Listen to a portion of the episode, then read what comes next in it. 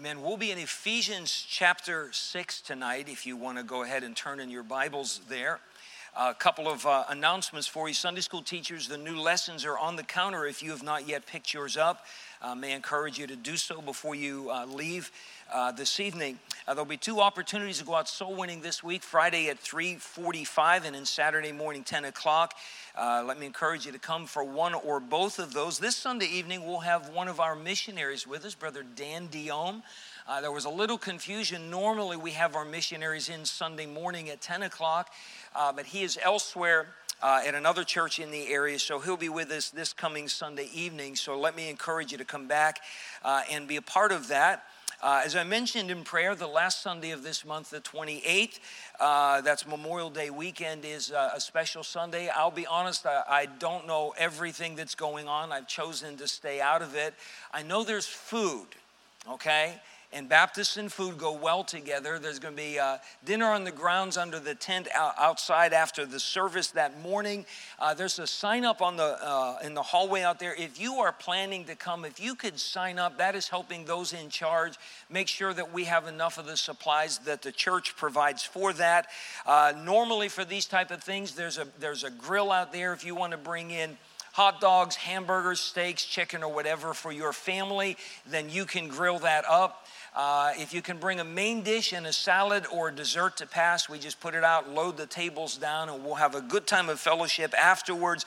Again, if you've not yet signed up, please uh, uh, do so, uh, helping those in charge. If you have specific questions, don't ask me. I don't know. I'll make something up. Uh, see, probably either Tim Bish or Tim Reamers, the Tims. I think they have it, uh, and they will help you with that. And did we find the book of Ephesians yet? I know we've been studying uh, the book of Acts, and we're, we're not done. We are uh, winding down. We are uh, ready to start chapter number 20 out of 27.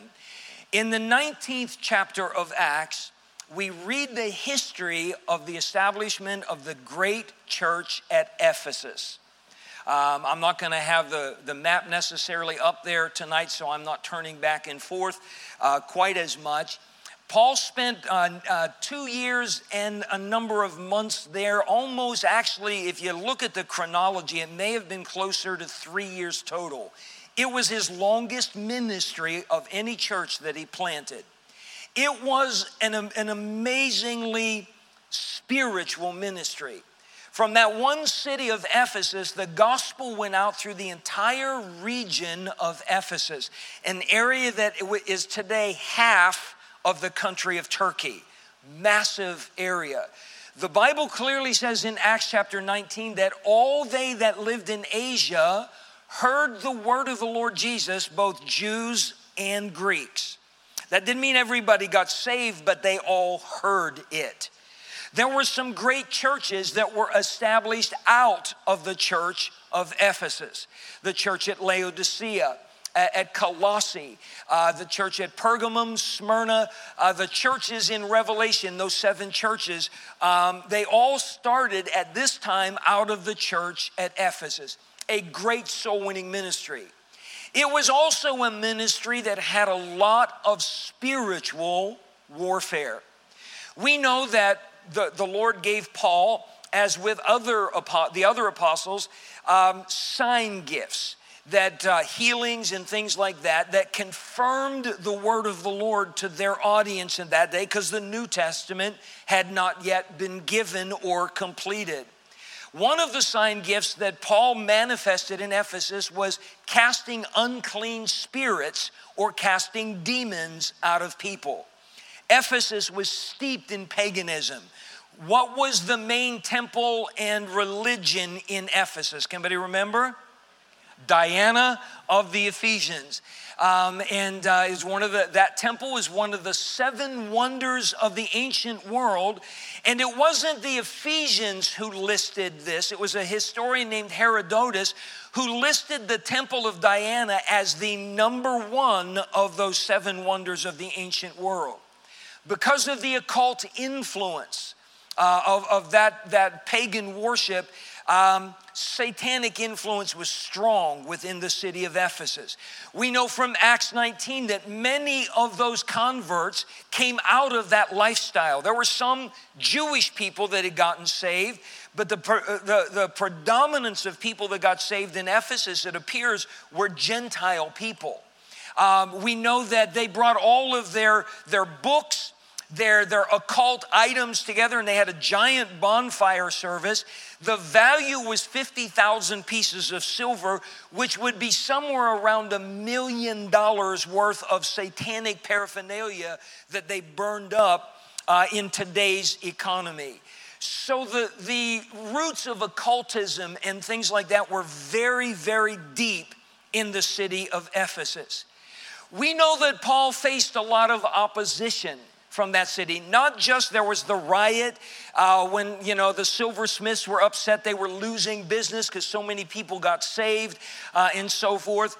Uh, but we, we got little glimpses. Last week we walked through some of Paul's writings in 1st and 2nd Timothy and then 1st Corinthians 15, and we find out that behind the scenes, what we didn't learn in the book of Acts, Paul faced a lot of warfare. In 1 Corinthians 15, he described it this way If I have fought with the beasts at Ephesus. Now we know from history the practice of putting Christians in the Colosseum to be devoured by wild animals had not yet started yet. That was another 20 or 30 years down the road historically. Paul probably was not referring to that because Christians who got thrown to wild animals didn't survive. They were martyred for the cause of Christ. Paul was more than likely referring uh, to the spiritual warfare. We looked at Jude last week that false teachers were described there as brute beasts. And that's what Paul's talking about. Paul wrote to Timothy in 2 Timothy 4, who pastored in Ephesus after Paul uh, moved out of that area. He talked to him about a man named Alexander the coppersmith. Paul said, He did me much evil. And then he told Timothy, Of whom be thou aware also. You be aware of him. You be cautious around that man. And he used the word evil uh, to describe whatever this man Alexander did with him. There was something about Ephesus that in Paul's life and ministry was unusual. From his very first missionary journey, starting in Acts chapter 13, when Paul would, would go through a region, before he went home, he almost always reversed course, went back and saw all those churches he started again and strengthened and encouraged them in the Lord. When he would start the next missionary journey, he often went back to the places he started on the first one, and he would go back and strengthen them all over again. Going back to the churches he started was a common practice. Um, some 32 years ago, the Lord allowed uh, my, my family and I to start a church in Jeannette, Pennsylvania, Heritage Baptist Church. I don't go back every year, but I've been back a number of times since I moved here. We've been here 25 years. And I will go back just to see the people that got saved while we were there uh, and to see how they're doing and to see Pastor Ross, who's been pastoring there uh, since we moved this way. And a lot of pastors would do that, and Paul always did, but not with Ephesus. When he left Ephesus at the beginning of Acts chapter 20, he never went back. He did leave Ephesus and he crossed the Aegean Sea and he started up with Philippi and Thessalonica and Berea and worked his way down through Macedonia and Achaia. Spent about three months in Corinth again and then he went backwards one more time. But when, he, uh, when, when he's coming down through Asia, he completely skipped Ephesus. He, he never went back. He went a little bit south to an island location, a place called Miletus, and he sent a message up to the leadership at, at, the church at Ephesus, and they came down in Acts 20. We will start studying that, Lord willing, next Wednesday night. He met with them, but not in Ephesus, in Miletus. There was something about Ephesus. Paul never went back. Now, Paul wasn't a coward. I don't think any of us would think that of him. Paul was a very bold man. When that riot was going on in, in Ephesus for, you know, for hours and hours, Paul tried to rush into that stadium and the brethren had to re- restrain him from doing so. Paul didn't back down from a fight. He, he wasn't that kind of a, a person. But again, he described the, ministry there, an aspect of it of fighting with beasts. This Alexander the coppersmith, who did him a lot of evil, Demetrius the silversmith, who incited the riot, um, there was a spiritual warfare aspect of it. So when we come to the book of Ephesians, the letter he wrote to that church, we understand that those people understood spiritual warfare wasn't just a novelty to talk about, that it was the real deal. It was something to consider. Now, you're in Ephesians 6. We're going to look at a familiar portion of scripture, but I'd like you to go to 2 Timothy 3.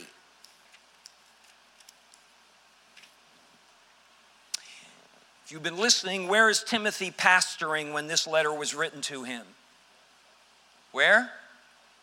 He's in Ephesus, the city that we've been talking about. Look, if you would, to 2 Timothy chapter 3 and verse 1. This know also that in the last days perilous times shall come. That word perilous means dangerous, difficult times shall come. For men shall be lovers of their own selves. I often, tongue in cheek, joke about the fact we're the generation who invented the selfie. I remember when cameras for, were uh, for taking pictures of other people. Now we take pictures of ourselves, and that's just the tip of the iceberg. Men should be lovers of their own selves, covetous, boasters, proud, blasphemers, disobedient to parents, unthankful, unholy, without natural affection, truce breakers, false accusers, incontinent, fierce, despisers of those that are good traitors, heady, high minded, lovers of pleasure more than lovers of God, having a form of godliness, but denying the power thereof. From such, turn away. He was speaking to Timothy about present day, in the last days, perilous times. He, he described what people would become more and more like, and he told Timothy in his lifetime, you turn away from people like that. You stay away from them. You be on guard against them. Now, beloved, if Timothy was warned about the last days 2,000 years ago, does it not stand to reason that we are even more so in the last days today? Yes or no? Oh, absolutely. And all of those things, starting in verse 2 down through verse number 4, uh, or verse number five, do they not describe our present day culture? Consider that last phrase having a form of godliness, but denying the power thereof, establishing, if you will, their own sense of right and wrong and holiness and so forth.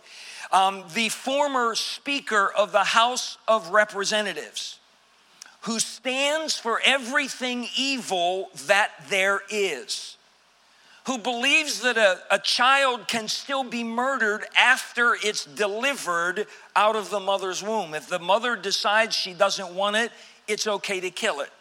That's evil. Who, whose city is known for the sodomite lifestyle. The Bible says that is evil. That individual, the former Speaker of the House, made the statement saying, We are doing God's work having a form of godliness, but denying the power thereof. The word power means authority. This book tells us what is godly and what is not. Amen? It's not a political party's platform that decides that. So I'm, I'm taking the time on this because I, I think we've almost become jaded to this idea of spiritual warfare, or we're not taking it as seriously as Paul's audience would in the letter to the Ephesians when he wrote it to them. And I think by doing so, we're making a grave mistake. Can I get you with me now in Ephesians chapter number six? Paul begins in verse 10 Finally, my brethren, be strong in the Lord and in the power of his might. Be strong in the Lord. Paul told Timothy in 1 Timothy 2 be strong in the grace that is in Christ Jesus. Be strong in the Lord and in the power of his might. Are we, are we strong Christians? By the way, he didn't say um, be someone who has been saved for a long time. Did you know that a brand new Christian can be strong in the Lord? Did you know that? I can even show you from the Bible. Would you like to see it? Or you're gonna? Acts chapter 9. Acts chapter 9 is where Saul of Tarsus got saved. He's a new convert. And in verse number 22, this is right after he got saved and baptized. Verse 22, but Saul increased the more in what? In strength and confounded the Jews which dwelt at Damascus, proving that this, the man he was preaching, is very Christ, is really the promised Messiah. Here's a brand new convert that the Bible said increased the more in strength. Sometimes we have the idea that, well, I've been saved 20 years. In my case, I've been saved, uh, this year will mark 51 years of being saved. Doesn't that automate, automatically make somebody a strong Christian? And the answer to that is no. Look, if you would, to 1 Corinthians chapter 2. 1 Corinthians chapter 2. And when you get there, turn to chapter 3. Paul's writing to the church at Corinth. He spent nearly two years in that church. Um, he went back to that church on more than one occasion and spent several more months with them. By the time he wrote this letter to them, they had been saved for quite a long time. We know from chapter one, Paul was their founding pastor. Apollos, who was a man mighty in the scriptures and an eloquent man, he came to uh, Corinth after Paul left and pastored for a time. We know that Peter, also known as Cephas, was there and he either pastored the church at Corinth for a while or he came through and ministered there for a while. Uh, Paul told him in chapter one, You come behind in no spiritual gift. They had had the best Bible preachers in the history of Bible preachers, and Paul writes about them in chapter 3, verse 1. And I, brethren, meaning they're saved now, could not speak unto you as unto spiritual, but as unto carnal. That means fleshly, even as unto babes in Christ. I fed you with milk and not with meat, for hitherto ye were not able to bear it, neither yet now are ye able. They've been saved for a long time. They've been under Paul's ministry, Apollos' ministry, Cephas' ministry. And Paul said, You have never come to the place where you were able to bear strong meat. You couldn't do it. He said, And even now, after all this time, neither are ye yet able. So Acts 9, here's a brand new convert who's strong in the Lord. 1 Corinthians chapter 3, here's an entire church of people that have been saved for a long time and they're spiritual babies. Do you ever see a baby deadlift? You know, newborn baby. We're about to have another one, you know, come into our house. Wesley won't be able to lift his head. He won't be able to feed himself. He won't be able to do anything for a very, very long time. Okay?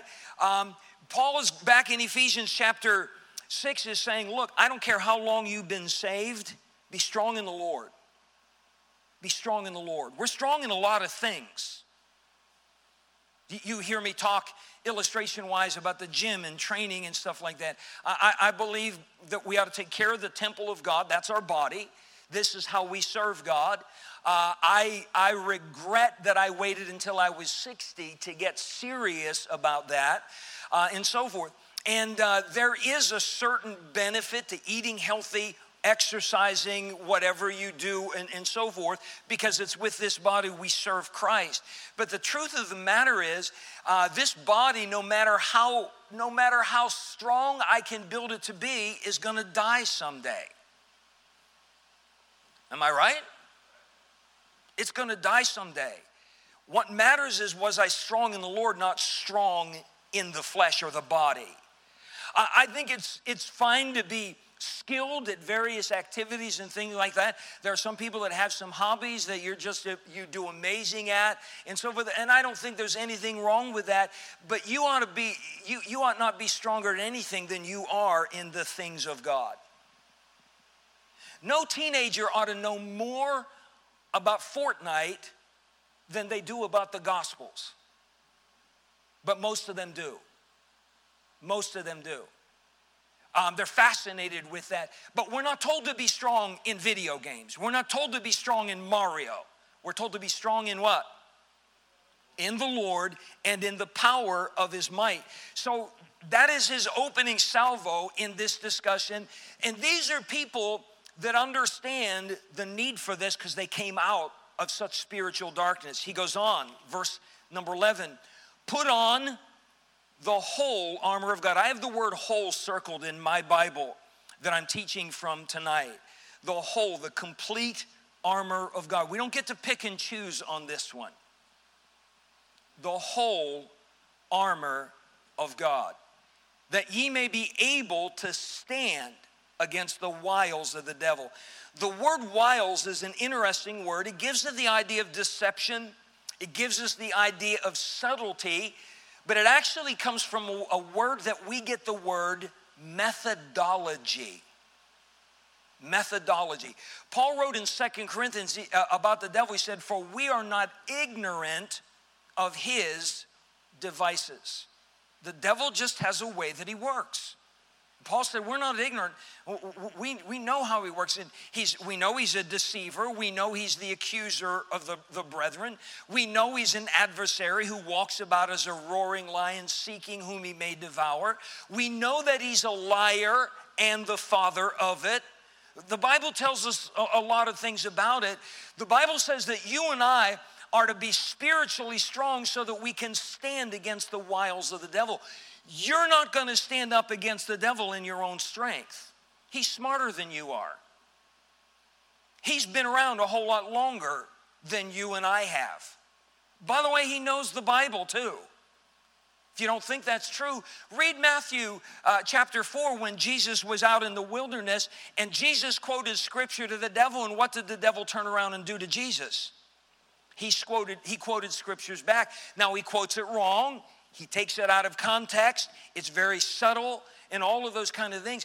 I'm not told to stand up in my own intellect or my own willpower and fight against the wiles of the devil. I'm supposed to be strong in the Lord and in the power of his might. Now, question, class how does a person get strong physically? What's that? Lifting weights. She did it one arm. She's so strong, she can do it with one arm. Lifting weights. How else do you get strong physically? What are some things you can do? Eating healthy. Eating healthy has a lot to do with it. What else can you do to get physically strong? Exercise. Um, you can walk. Walking is actually a good thing. You can run. Um, Raising snakes does not help you be strong spiritually. I'm, I'm i just wanted to get that out on, on there. Um, there's all kinds of things you can do. In, in American culture, there is a fitness craze, isn't there? Um, I have a, a Planet Fitness black card that I keep because no matter where I travel, I can find a Planet Fitness. I was in Turner, Maine uh, two weeks ago tonight, and there was a Planet Fitness like three miles away. Turner, Maine's in the middle of nowhere. Okay? It, it doesn't matter where you go. Uh, gyms are popping up everywhere, and people are spending enormous amounts of money. We know how to be strong physically, so how do we get strong spiritually? I'm supposed to be strong in the Lord. Steve's got a good answer back there. He's sitting on the back row going like this. You can't ignore this book and be spiritually strong. If the only time you open your Bible is Sunday morning, Sunday night, or Wednesday night, I'm glad you do. I'm glad you come to church. I'm glad you bring your Bible, but you are not going to be spiritually strong. Um, and, and, and, you can't just read your Bible uh, fervently for a few weeks and then put it down. It's consistent, consistency. Uh, in his law doth he meditate. How often? Proverbs, I'm sorry, Psalm chapter 1, verse 2. Day and night. Day and night. So Paul is talking to these people who were aware of his struggles. They came out of that realm. He says, You need to put on the whole armor of God. It is interesting when Paul penned Ephesians chapter 6, he was in the company 24 7 of Roman soldiers. This is one of his, uh, uh, it's not necessarily a prison epistle such as Philippians written from the jail, but he was under arrest. That started in Jerusalem, and for the rest of his life, anytime he looked to either side, there was a Roman soldier around him.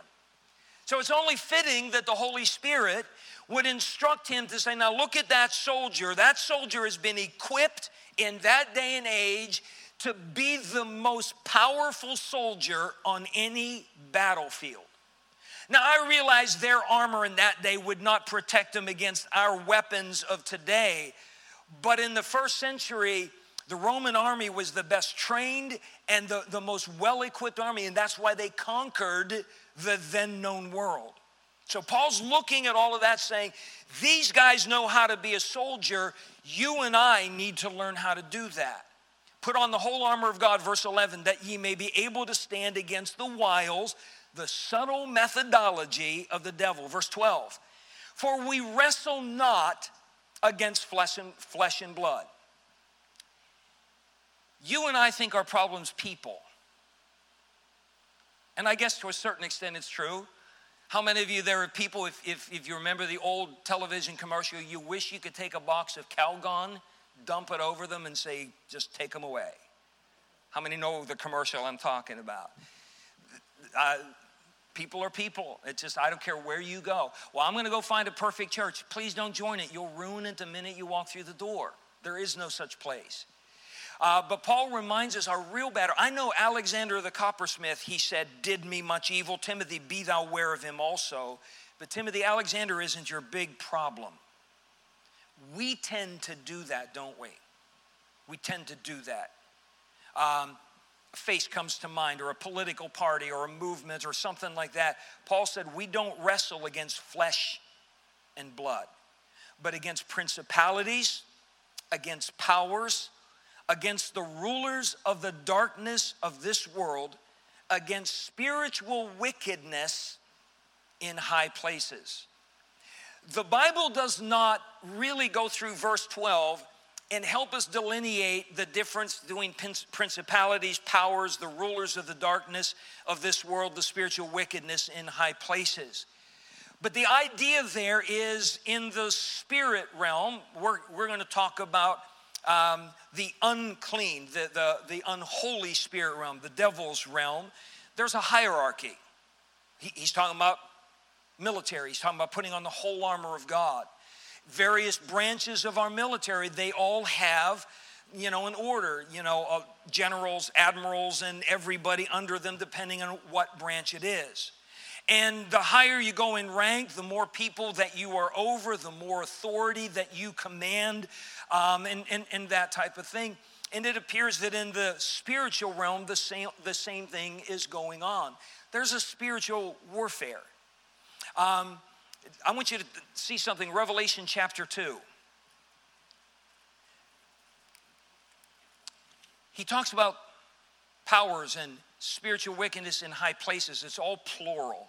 Did you know the devil is not omnipresent? It's only one person that's omnipresent, and that's God. Devil can be in one place at a time, but he's got a whole bunch of worker bees that are just out there doing his thing. Um, Revelation chapter 2, in one of the letters to these seven churches, look at verse 12. To the angel of the church in Pergamus, probably started out of the church at Ephesus, these things saith he which hath the sharp sword with two edges. I know thy works, and where thou dwellest, read the next phrase with me, church, even where Satan's seat is, and thou holdest fast my name. The word seat also means throne. In the day when this letter was written, Jesus said, Satan's capital city was this city of Pergamus. Do you ever stop wonder? I wonder where his capital city is today. I can come up with some ideas on that, and you probably can too. But he's probably got one. If he had one then, doesn't it stand to reason that he's got one now? Base of operations, you know, that type of thing. Um, could you imagine being the church at Pergamus and uh, your church is in the very town where Satan's throne is? Can you imagine the darkness in that place? Can you imagine the battles that they had to fight? Can you imagine knocking on doors in Pergamus where Satan's seat was at that time? Going back to Ephesians chapter 6, we've got this warfare we've got to understand it is a spiritual one. Yes, Satan uses people. We looked last week in Second Samuel that I'm sorry, Second Chronicles, that uh, Satan wanted to, to rise up against Israel, and so he provoked David, the man after God's own heart, to do something prideful and wrong by numbering the people of Israel. We saw in Acts chapter 5 in that church at Jerusalem where thousands of people were getting saved. God was doing amazing things. They had a unity that I don't, I'm not even sure we completely comprehend. Yet in Acts chapter 5, Satan entered in the heart of a husband and wife, Ananias and Sapphira. By the way, they weren't immoral. They were just prideful. They needed a pat on the back. They were glory hounds.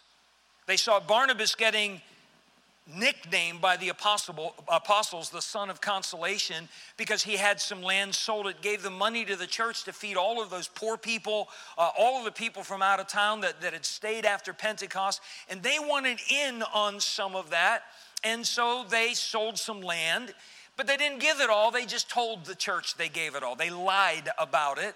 And Peter said, Why hath Satan filled thine heart to lie to the Holy Ghost? Satan can use people. We just need to make sure we're not some of the ones he's using. Amen? Okay? But please remember this it is a spiritual warfare. So he's told us in verse 11 that you and I are supposed to put on the whole armor of God. I have three little books with me. Um, tonight. There's all told, there's about between 900 and 1,000 pages here. This was written in 1655. Um, these thousand pages are a commentary by a, a, Puritan pastor named William Gurnall, again, 1655, um, and it covers Ephesians 6, verses 10 through 18. Nine verses of the Bible in here. It's one of the most amazing discussions uh, on the armor of God uh, that I have ever read. And, and uh, it, it's, you know, we're supposed to be the, the, you know, the higher education world and stuff like that. I have to get dictionaries and look up some of the words he uses uh, and stuff like that. There's a lot can be said about what follows here.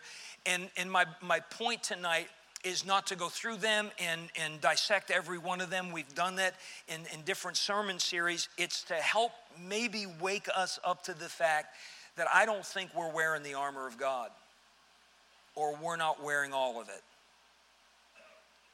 We're, we're like going out to battle with maybe a helmet on, um, and the rest of us is exposed. Paul said, put on the whole armor of God. So we know that we recognize the enemy in verse number 12. Look at verse 13. Wherefore, now that you know the enemy, take unto you the whole armor of God. God said it twice in verse 11 and verse 13. Why do you suppose he said it twice? He's emphasizing it. This is important. Put on the whole armor of God that ye may be able to withstand in the evil day and having done all to stand. Now, I want us to look at that verse 13 just for a moment. That ye may be able to withstand in the evil day and having done all to stand. I study words. I get my Strong's dictionary out all the time uh, when I'm reading and studying my Bible. That word withstand, that ye may be able to withstand in the evil day, that word means to oppose, to actively oppose. Okay? How many in this room are against abortion? Okay. Okay, we are against it. So, in a sense, we are opposed to it. How many have ever gone to a pro life rally? How many have ever picketed outside of an abortion clinic? How many have written letters or made phone calls to your congressmen on a state or national level about the subject when legislation is being debated on the subject? Okay, a few. Good. A, a, few. Do you realize we're all against it, but only a few of us have really opposed it? I'm, I'm not trying to make anybody feel bad. None, none of us are doing everything that we can. I, want you to understand when he says, um, put on the whole armor of God that you may be able to withstand in the evil day, it means to actively oppose. We are to be more than just against something, we are supposed to be out there doing something to stop it. Um, a, a wise man once said, All it takes for evil to triumph is for good men to do nothing. Um, take unto you the whole armor of God. This is, if you will, going on the offense. Going on the offense. I, I used abortion, not saying that that is the cause that we need to take up as our rally cry. We are talking about a spiritual warfare uh, of wickedness. You and I are supposed to be uh, on the offense. We are, we are supposed to be standing for right, standing for truth, letting our voice be known for that which is wrong. Um, I'm, I'm dismayed about a lot of stuff that I hear in our country these days, but at the same time, I am emboldened when you see what's going on in a lot of these school board meetings all around the country. Where moms and dads, and in some cases, a lot more than we hear about, students themselves are standing up saying, Let me read from a book that I found in my library and they start reading it, and that weak kneed school board that thinks it's okay to be in there makes the kids stop because it's pornographic and it's vile. Those people are on the offense. Amen? So I, I, realize there's a lot of junk going on, but I'm, I'm still glad there's, a, there's still some people standing up. Um, trying to, to do that which is right, going on the office. That's what it means to withstand in the evil day. And having done all, verse 13, to stand. That means hold your ground. This is defense. Football players, anybody here like football, soccer, things like that? To, to have a winning team, do you not have to have both a good offense where you're driving the ball down the other side, but you have to have a good defense, not letting the other team get into get the ball on, on your side. Am I right? Got to have them both. If you if you are weak in one of those, you're probably not going to the Super Bowl. If you're on the Steelers team, you're not going no matter what you do. Uh, you know that type of thing. You and I, as believers, are supposed to have the offense and the defense. Jesus told Peter in Matthew chapter 18, um, he said, Upon this rock I will build my church. And he wasn't talking about building it on Peter. Peter's a stone, Jesus is the rock. Peter himself said that he, Jesus is the chief cornerstone. But Jesus said, Upon this rock I will build my church, and the gates of hell will not prevail against it. Okay? How many, how many are familiar with that? Matthew chapter 18. Is a gate an offensive or a defensive weapon? Do you pick up a gate and go out and beat the other army with it? No, you get inside of a fort and close the gate, and it's your defense. So if the gates of hell are not to, to prevail against the church, that means the church is on the attack, beating down the gates of hell. I don't think we're doing that. We're just kind of coasting, we're just kind of maintaining. We want church to be an entertainment center. That's why Sunday night, Christians are filling up sports arenas and movie theaters and restaurants and all kinds of other places, but not in church. Well, if you had more entertainment stuff at church, we're not going to have, we're gonna, not going to turn this into entertainment. Do you think the Navy SEALs on, on uh, that island, Coronado Island off of the coast of San Diego, do you think they're sitting there teaching those guys to play video games? And see if they can finish all of Mario Kart? Are you kidding? They're, those guys, have you ever read about SEAL training? There's zero entertainment value in that. The church is supposed to be where we're getting armed for battle. Am I right? But we don't see it that way so much anymore. But Paul told Timothy, said, in the last days, perilous times shall come. And Timothy was to take, take a, uh, uh, action in his day. And we're 2,000 years progressed. It's worse now. We're closer to the end of things now. And, and we're dropping our guard more than we ever have. And brethren, these, just, these things just ought not to be. We're going to come back to Ephesians 6. I, I was going to finish this tonight, but I do a, a disservice to that. But we're going to come back. I'm not rabbit trailing. We've studied the church at Ephesus, and the book of Ephesians was written to that church. The Bible is tied together, but I would like you to turn to the book of Hebrews. The book of Hebrews. And we will be in chapter 10. Hebrews chapter 10, verse 23. Let us hold fast the profession of our faith without wavering. Doesn't that sort of sound like standing? Let's hold our ground. Does it sort of sound like that to you? Let us hold fast the profession of our faith without wavering, for he is faithful that promised. And let us consider one another to provoke unto love and to good works. I know people that are very good at provoking. I had children that were very good at provoking. I've got grandchildren. My grandson Jack is a master at provoking Finn to lose his temper. I mean, Jack can push those buttons. Gwen is a good button pusher. She really is. She knows exactly how to get Nate stirred up, and she's good at it. And usually, when we think of provoke, that's what we think. Here, the Bible uses the word provoke in another sense. You and I are supposed to consider one another to provoke unto love and to good works. We're supposed to be doing everything we can to encourage each other to live for God. We ought, we ought to be out there encouraging each other. Hey, you, you coming to church tonight? Hey, you coming to men's prayer meeting? Hey, you going to come out soul winning? I need a partner on Saturday. We ought to be doing everything we can, praying with and for each other um, again, verse 24, let us consider one another to provoke unto love and to good works. Verse 25, not forsaking the assembling of ourselves together as the manner of some is. Do you realize in the first century there were people already starting to see, well, church is okay, but it's not really all that okay. We thought church was essential only when they told us we couldn't come here. Okay? And that's when we all put a little sticker on our Facebook page church is essential. But once they said, okay, you can go to church, okay, it's not that essential anymore. Evidently, in the first century, they had some of the same issue, not forsaking the assembling of yourselves together as the manner of some is, but exhorting one another. That's going back to verse 24. And look at this next phrase, and so much the more. And so much the more as ye see the day approaching in the last days, perilous times shall come.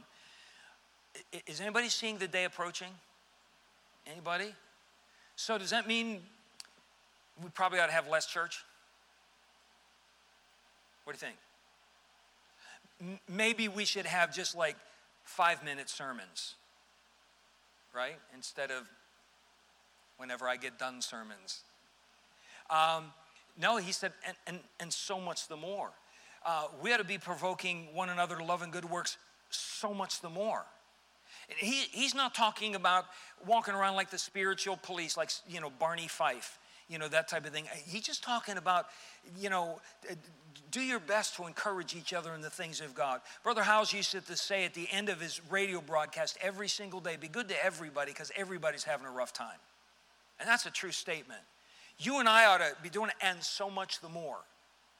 So, if they needed that in the first century, and the Ephesians needed to be strong in the Lord and in the power of his might so that they could withstand, go in the offense in the evil day, and having done all to stand, to stand their ground, not let the devil gain any of their territory, and they needed the whole armor of God to do that. How many would agree we need it even more? Is anybody else with me on that?